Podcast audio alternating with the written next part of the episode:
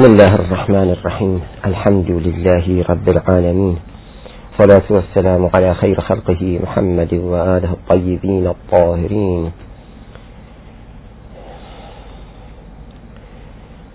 اللهم كن لوليك الحجة ابن الحسن صلواتك عليه وعلى آبائه في هذه الساعة وفي كل ساعة. وليا وحافظا وقائدا وناصرا ودليلا وعينا. حتى تسكنه أرضك طوعا وتمتعه فيها طويلا. وهب لنا رأفته ورحمته ودعاءه. وعجل فرجه وسهل مخرجه واجعلنا من أعوانه مع الصبر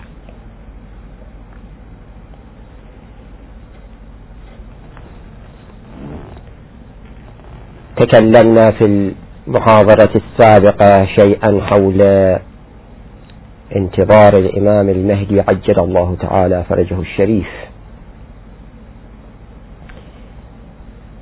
وأوعدنا أن نتكلم في المحاضرة الجديدة حول تحول الغيبة الصغرى إلى الغيبة الكبرى. وما هي الغيبة الصغرى؟ وما هي الغيبة الكبرى؟ للإمام الحج عجل الله تعالى فرجه الشريف. الإمام الحج عجل الله تعالى فرجه الشريف. تولد في عام 2056 هجرية. وتوفى والده الإمام الحادي عشر الإمام العسكري عليه الصلاة والسلام بعد ذلك بأربع سنوات في سنة 2060 هجرية. يعني أن الإمام الحج عجل الله تعالى فرجه الشريف تسلم زمام الإمامة وعمره أربع سنوات. طفل في عمر أربع سنوات كان مؤهلا لاستلام زمام, زمام الإمامة وما أعظم الإمامة.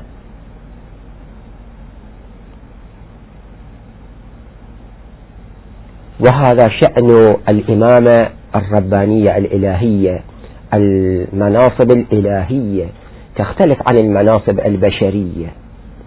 المناصب البشرية المادية خب تحتاج إلى طول المدة عمر طويل تجارب كثيرة مؤهلات تربية تمرين إلى غير ذلك. ولكن المؤهلات الإلهية للمناصب الإلهية قد لا تمر بشيء من هذا القبيل. أليس عيسى بن مريم تكلم في المهد صبيا؟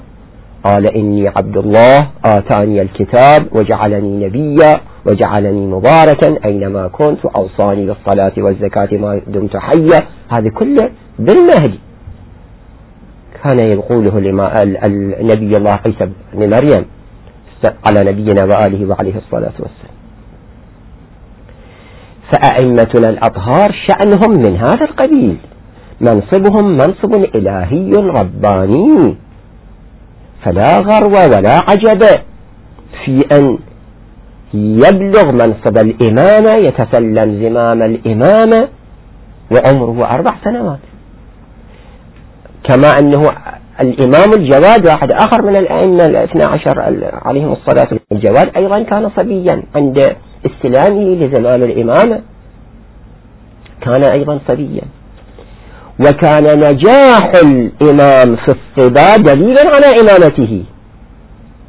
الإمام الإمام الجواد عليه الصلاة والسلام عندما استلم زمام الإمامة بعد الإمام الرضا عليه الصلاة والسلام. كانت القواعد الشيعية متسعة يعني في زمن الإمام الباقر والإمام الصادق اتسعت رقعة التشيع. توسعا ظاهرا وسيعا. مدن عديدة شملت مدن عديدة. وكانوا يأتون زوار إلى الإمام من مدن أخرى. وإذا بطفل يواجههم بعنوان إمام. وكان يلبي طموحهم يجيب على أسئلتهم بالشيء بالنحو الكامل. بحيث كانوا يطمئنون إلى إمامته لأنهم يرون هذه المعجزة. هذا عين المعجزة أن الطفل الصغير يستطيع أن يجيب على الأسئلة, الأسئلة المعقدة. ويعني يكون على مستوى طموح الشيعة. إذا فمن جملة الأدلة على إمامة الإمام المعصوم من جملة الأدلة أن يستطيع أن يستلم زمام الإمامة وهو طفل. والإمام الحجة من هالقبيل الإمام الحجة عجل الله تعالى فرجه الشريف عندما استلم الإمامة كان طفلا صغيرا. أخذ برداء عمه جعفر وحول وقال أنا أولى بالصلاة على والدي. لأجل الصلاة على جنازة الإمام العسكري. والد الإمام الحجة عجل الله تعالى فرجه الشريف أول شيء عم الإمام الحجة جعفر إجا يصلي على الإمام العسكري. وإذا بطفل عمره أربع سنوات جاء وأخذ بردائه ونحاه وقال يا عم أنا أولى بالصلاة على والدي. فصلى على الإمام العسكري. هو وعمره أربع سنوات. صلى على الإمام العسكري على جثمان الإمام العسكري عليه الصلاة والسلام. ومن نفس الحين بدأت الغيبة الصغرى. في زمن الإمام العسكري أيضا كان غائبا ولكنه كان أحيانا يظهر لبعض الشيعة أحيانا يظهر لبعض الأخصاء. آه، الشيخ عثمان العمري كان قد رآه حسب الرواية المعروفة. سأله السائل بأنه آه، الإمام الهادي كذا قال فيك الإمام العسكري كذا قال فيك. بل محمد بن عثمان الوكيل الثاني كما سنشرح إن شاء الله الوكيل الثاني من وكلاء الإمام الحجة اسمه الشيخ محمد بن عثمان العمري. سئل من قبل بعض الشيعة بأنه أنت آه، موضع وثاقة الإمام الهادي وموضع وثاقة الإمام العسكري والآن أنت وكيل الإمام الحجة فهل أنت رأيت الإمام الحجة؟ قال نعم والله وأومع بيده ورقبته كهذه مضمون من هذا القبيل. فرأى الإمام وغيره من بعض الشيعة كانوا قد, قد كانوا يرونه. ولكنه بعد أن استلم زمام الإمامة كان ارتباطه بالشيعة من خلال وكلائه. وهذه المدة التي كان قد نصب فيها الوكلاء وكان الإمام على ارتباط بالشيعة عن طريقه وبواسطة هؤلاء الوكلاء يسمون هذه المدة بزمن الغيبة الصغرى. الوكيل الأول من وكلاء الإمام الحجة يعني من بداية استلامه للإمامة كان وكيله الأول الشيخ الشيخ عثمان قبل ابنه محمد. الشيخ عثمان ابن سعيد العمري رحمه الله. كان من الأجلة كان ممن يعتمد عليه الإمام الهادي والإمام العسكري. وثم أوصى بعده إلى ابنه الشيخ محمد بن عثمان العمري. أيضا كان من الأجلة كان من الذين يثق بهم الإمام الهادي والإمام العسكري. فهذان وكيلان. الوكيل الثالث ومن الطريف أنه الشيخ محمد بن عثمان العمري آه، عندما حضرته الوفاة كان من المتوقع لدى العلماء ولدى الشيعة أن يفوض الأمر ويوصي إلى غير آه، حسين بن روح الوكيل الثالث. كان المتوقع لدى الشيعة ولدى العلماء أن يوصي إلى شخص آخر من علماء الشيعة كان أكثر التفاقا به من حسين بن من الشيخ حسين بن روح. ف ورغم ذلك جاء الأمر من قبل الإمام الحجة أن يوصي إلى الشيخ حسين بن روح النوبختي وهو الوكيل الثالث. من وكلاء الإمام الحجة بعد الشيخ محمد بن عثمان. بعد الشيخ محمد بن عثمان آه، بل صار وكيل الإمام الحجة الشيخ حسين, حسين بن روح. والشيخ محمد بن عثمان هو الذي أوصى إليه هذا الأمر بأمر من الإمام الحجة عجل الله تعالى فرجه الشريف. واللطيف أنه كان عند عند حضور الوفاة وفاة على الشيخ محمد عثمان العمري شيخ محمد بن عثمان العمري. كان ذاك العالم الآخر الذي كان المتوقع أن تأتي الوصية إليه كان جالسا عند رأس المحتضر عند رأس الشيخ محمد بن عثمان العمري. وكان حسين بن روح جالسا على جهة قدميه. فالشيخ محمد بن عثمان آه، قال بأنني أمرت أن آه، أوكل هذا الأمر مضمون الكلام أن أوصي بهذا الأمر إلى الشيخ آه، حسين بن الشيخ حسين, حسين بن روح النوبختي. وإذا بذاك العالم الآخر الذي كان جالسا عند رأسه قام من مكانه.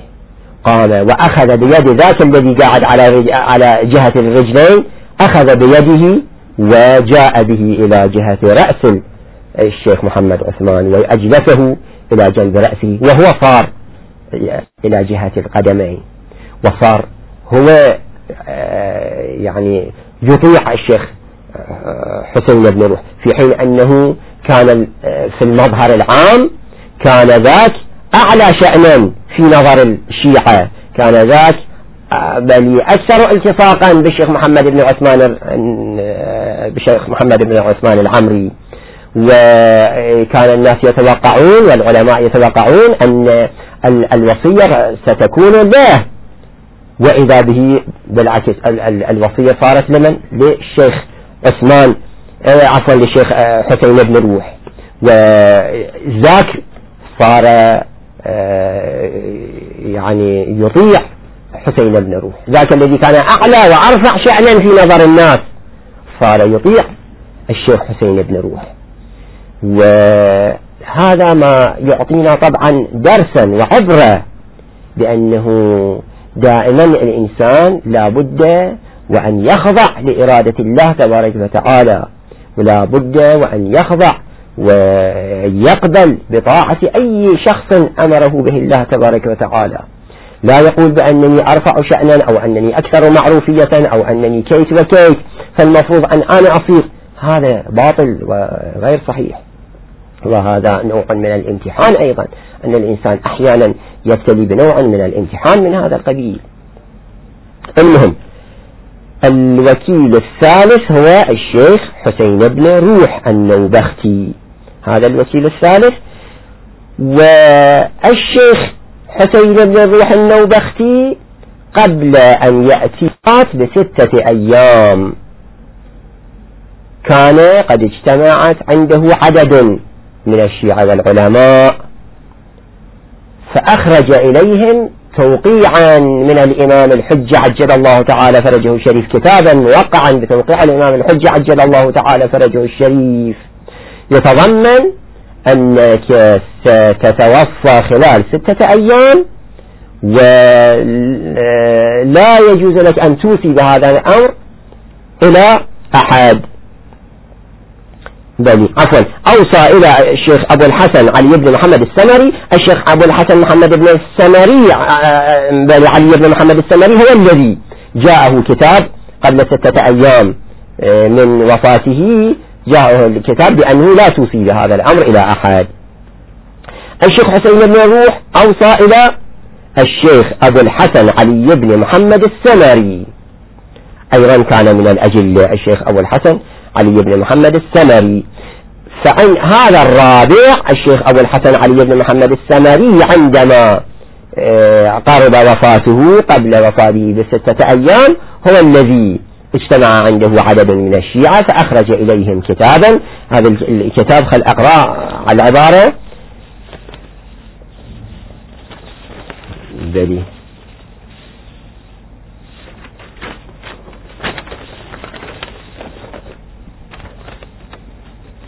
الشيخ الطوسي ذكر هذا التوقيع التوقيع على الإمام الحجة آه، في كتاب الغيبة. أخبرنا جماعة عن أبي جعفر محمد بن علي بن الحسين بن بابويه قال حدثني أبو محمد الحسن بن أحمد المكتب. هذا من مشايخ الصدوق. أبو محمد الحسن بن أحمد المكتب.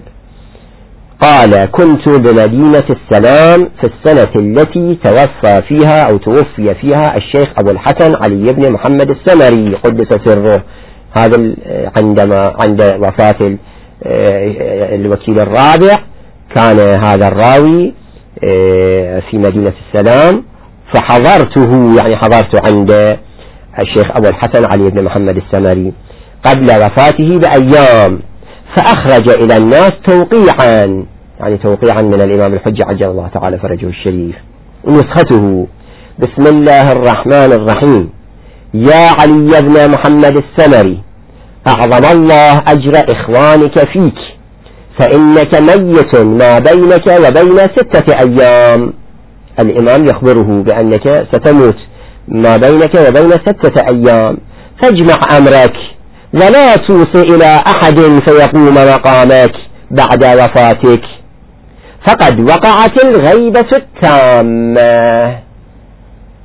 يعني بوفاتك أنت الغيبة تتم بعد الإمام حتى وكيل خاص ما عنده. فقد وقعت الغيبة التامة. فلا ظهور إلا بعد إذن الله تعالى ذكره. وذلك بعد طول الأمد وقسوة القلوب وامتلاء الأرض جورا. وسيأتي شيعتي من يدعي المشاهدة. خل يتأمل المشاهدون الكرام في هذا المقطع من هذا التوقيع الشريف. أن الإمام يقول بأنه سيأتي ناس يدعون مشاهدتي بعد الغيبة التامة. يدعون مشاهدتي ولكن ادعاء المشاهدة باطل. يقول وسيأتي شيعتي من يدعي المشاهدة. ألا فمن ادعى المشاهدة قبل خروج السفياني والصيحة فهو كذاب مفتر. لأن من, من, أك من أعظم علامات ظهور الإمام الحجة السفياني خروج السفياني. هذا الطاغي الملعون الذي سيقتل بالشيعة وسيفعل ما يفعل آه، قبيل ظهور الإمام الحجة عجل الله تعالى فرجه الشريف. فخروج السفياني من أهم آه، بل من أهم علامات ظهور الإمام الحجة. والصيحة السماوية تظهر صيحة سماوية حسب مضمون جاء الحق وزهق الباطل إن الباطل كان زهوقا أو بمضامين أخرى. المهم صيحة سماوية تعبر عن ظهور الإمام الحجة عجل الله تعالى فرجه الشريف أيضا من أهم آه، علامات ظهور الإمام الحجة. فالإمام يقول في هذا الحديث أنه قبل هاتين العلامتين من يدعي الرؤية فهو كذاب. ألا فمن ادعى المشاهدة قبل خروج السفيان والصيحة فهو كذاب مفتر ولا حول ولا قوة إلا بالله العلي العظيم. يقول الراوي فنسخنا هذا التوقيع استنسخنا هذا التوقيع كتبنا هذا التوقيع وخرجنا من عنده خرجوا من عند الشيخ السمري الشيخ هذا الوكيل الرابع أبو الحسن علي بن محمد السمري فلما كان اليوم السادس عدنا إليه بعد ستة أيام لأن كان الموعد ستة أيام. الإمام قايل له أنه بعد بينك وبين ستة أيام ستموت بينك وبين ستة أيام. يقول عدنا إليه وهو يجود بنفسه. فقيل له من وصيك من بعدك؟ فقال لله أمر هو بالغ. الله تبارك وتعالى له مصلحة معينة هو يحقق المصلحة. أنا مأمور بأن لا أوصي إلى أحد. قال لله أمر هو بالغه وقضى. قضى نحبه فهذا آخر كلام سمع منه رضي الله عنه وأرضاه. ومن ذاك الحين بدأت الغيبة الكبرى. والشيعة ظلوا بدون وكيل خاص بدون وكيل خاص. وأما الوكالة العامة فسنتحدث عنها إن شاء الله. لكن هنا نتق...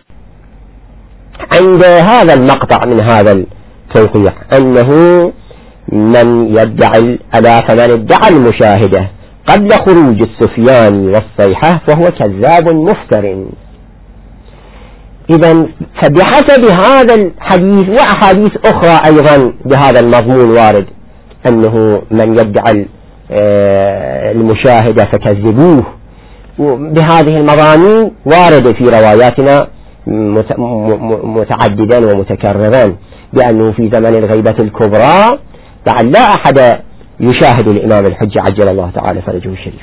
ولكن ينقل من بعض الأكابر في زمن الغيبة أنهم شاهدوا الإمام الحجة عجل الله تعالى فرجه الشريف. ومن جملتهم السيد بحر العلوم رضوان الله تعالى عليه الذي من أعظم الأجلة من علماء الشيعة كان يرى الإمام الحجة عجل الله تعالى فرجه الشريف. وأحاديث وقصص عديدة منقولة من بعض آه، الشيعة أنهم استطاعوا ووفقوا للقاء الإمام الحجة عجل الله تعالى فرجه الشريف. في مواضع اضطرارية وما شابه.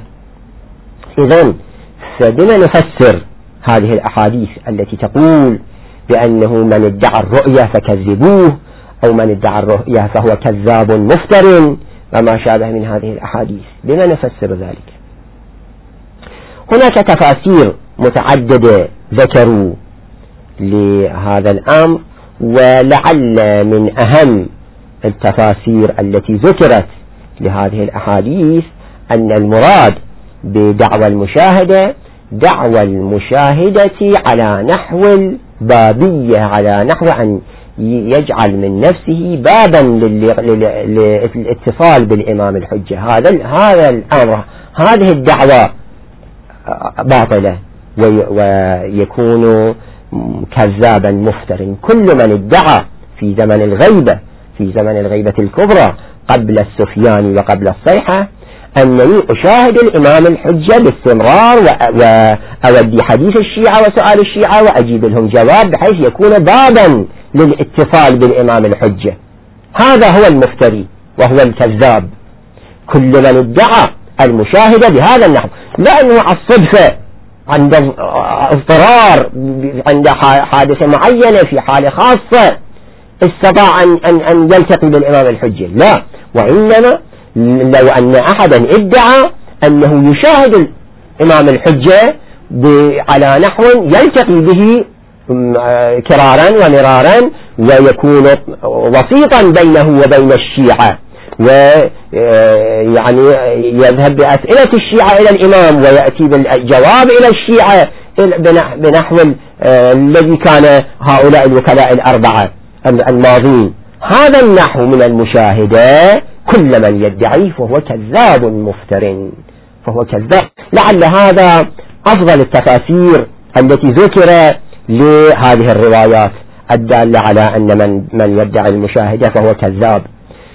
المهم أنه لا, لا يمكن القبول من كل أحد يأتي في زمن الغيبة ويقول بأنني أشاهد الإمام الحجة أو يقول بأنني آه، مثلا آه، اليماني الموعود أو يقول أنا الخراسي الموعود أو يقول أنا كيت وكيت. هؤلاء على باطل مئة بالمئة وهؤلاء منحرفون مئة بالمئة ولا يمكن الالتزام بكلامهم. وحتى وإن كانت لهم بعض الوسائل الغيبية من العلوم الغريبة يؤدي إلى بعض المظاهر بعض المظاهر التي هي على خلاف الأسباب الظاهرية. هذه المظاهر التي على خلاف الأسباب الظاهرية قد تكون بالاستعانة بالأجنة قد تكون بالاستعانة بالشياطين قد تكون بطرق آه، العلوم العلوم الغريبة المنهية عنها قد بطريق السحر وما شابه قد يكون لديهم في الأعمال خارقة للعادة ولكن هذه لا تدل على صدقهم لأننا من المسلمات عندنا أنه في زمن الغيبة ما عندنا واحد يشاهد الإمام الحجة ويكلمه دائما ويذهب بالأسئلة ويجيب الأجوبة ويكون بابا وواسطة بين الإمام الحجة وبين الناس هذا الشيء ما عندنا هذا الشيء بل الروايات الصريحة تنفي ذلك. وكل من يدعي ذلك فهو قطعا كذاب فهو قطعا مفتري فهو قطعا دجال فهو قطعا منحرف. وعليه فالمفروض بنا أن نكون على انتباه دائما لأن كل من يدعي شيء لا نقبل منه.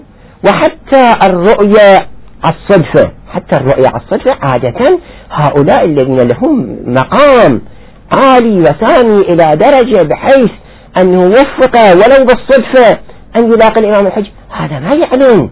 إذا أعلن معناه يصير رياء معناه يصير آه، يريد يكسب سمعة لنفسه يريد يكسب شيوع لنفسه يريد يكسب مقام لنفسه يريد يجذب الأنظار لنفسه. هذا هم دليل على انحرافه. عادة الذي يبلغ هذا المستوى يخفي الأمر وإذا مثلا بالصدفة يقول لشخص لشخصين عادة يشترط عليهم بأنه لا تنقلوا لأحد إلا بعد وفاتي ما دمت حيا. لا لا تقولوا لا تقولوا لا تنقلوا هذا الأمر لأحد. هذه هذه طريقة علمائنا الماضين الذين بعضهم بنجرة كان كان يلاقي الإمام الحج عجل الله تعالى فرجه. مو مثل يومنا هذا كل واحد يجي يدعي أنني ألاقي الإمام الحجة ويعلن ويصيح ويريد يكسب لنفسه مقام لدى الشيعة السذج يريد السذج يريد بل يخدع السذج من الناس. هذا هذا باطل هذا باطل مئة بالمئة.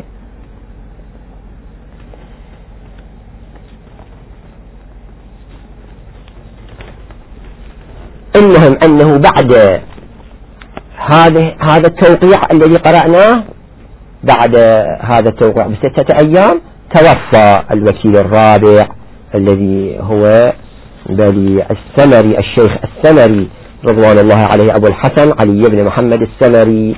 هذا الشيخ توفى وأيتم الشيعة. والشيعة دخلوا في آه، إطار جديد. دخلوا في في أرضية جديدة وهي أرضية الغيبة الكبرى للإمام الحجة عجل الله تعالى فرجه الشريف. وفي فترة الغيبة الكبرى لا يوجد وكيل خاص للإمام الحجة أبدا. وكيل خاص للإمام الحجة أبدا ما يوجد. وإنما العلماء بصورة عامة هم وكلاء بالوكالة العامة لا بوكالة خاصة لواحد منهم لا بل بالوكالة العامة هم وكلاء الإمام الحجة عجل الله تعالى فرجه الشريف العلماء الجامعين للشرائط العالم المجتهد الجامع للشرائط العادل المتقي الصائم لنفسه المطيع لأمر مولاه والذي يعصي الشيطان ويعصي النفس الأمارة. ويطيع الله تبارك وتعالى من العلماء الذين يجتمع فيهم شرائط شرائط الاجتهاد والفقاهة ويكون عندهم التقوى بالقدر الكافي والعدالة بالقدر الكافي. هؤلاء كلهم عندهم نيابة عامة من الإمام الحجي. مو نائب خاص وإنما نائب عام. فالتمييز المميز بين زمن الغيبة الكبرى وزمن الغيبة الصغرى أنه في زمن الغيبة الصغرى الإمام الحج عجل الله تعالى فرجه كان له نواب معينين خاصين أربعة بعضهم تلو بعض أربعة بعضهم تلو بعض كنيابة خاصة عن الإمام الحجة. بينما في زمن الغيبة الكبرى بعد نيابة خاصة انقطعت انقطعت النيابة الخاصة. وإنما توجد نيابة عامة لكل العلماء. طبعا الدليل والروايات التي يتمسك بها لإثبات النيابة العامة لكل العلماء في زمن الغيبة الكبرى عديدة. من أهمها آه، الرواية التي جاء فيها بل فإنهم حجتي وأنا حجة الله. لا بأس أن هذه الرواية أقرأ لكم إياها ونختم بها الكلام.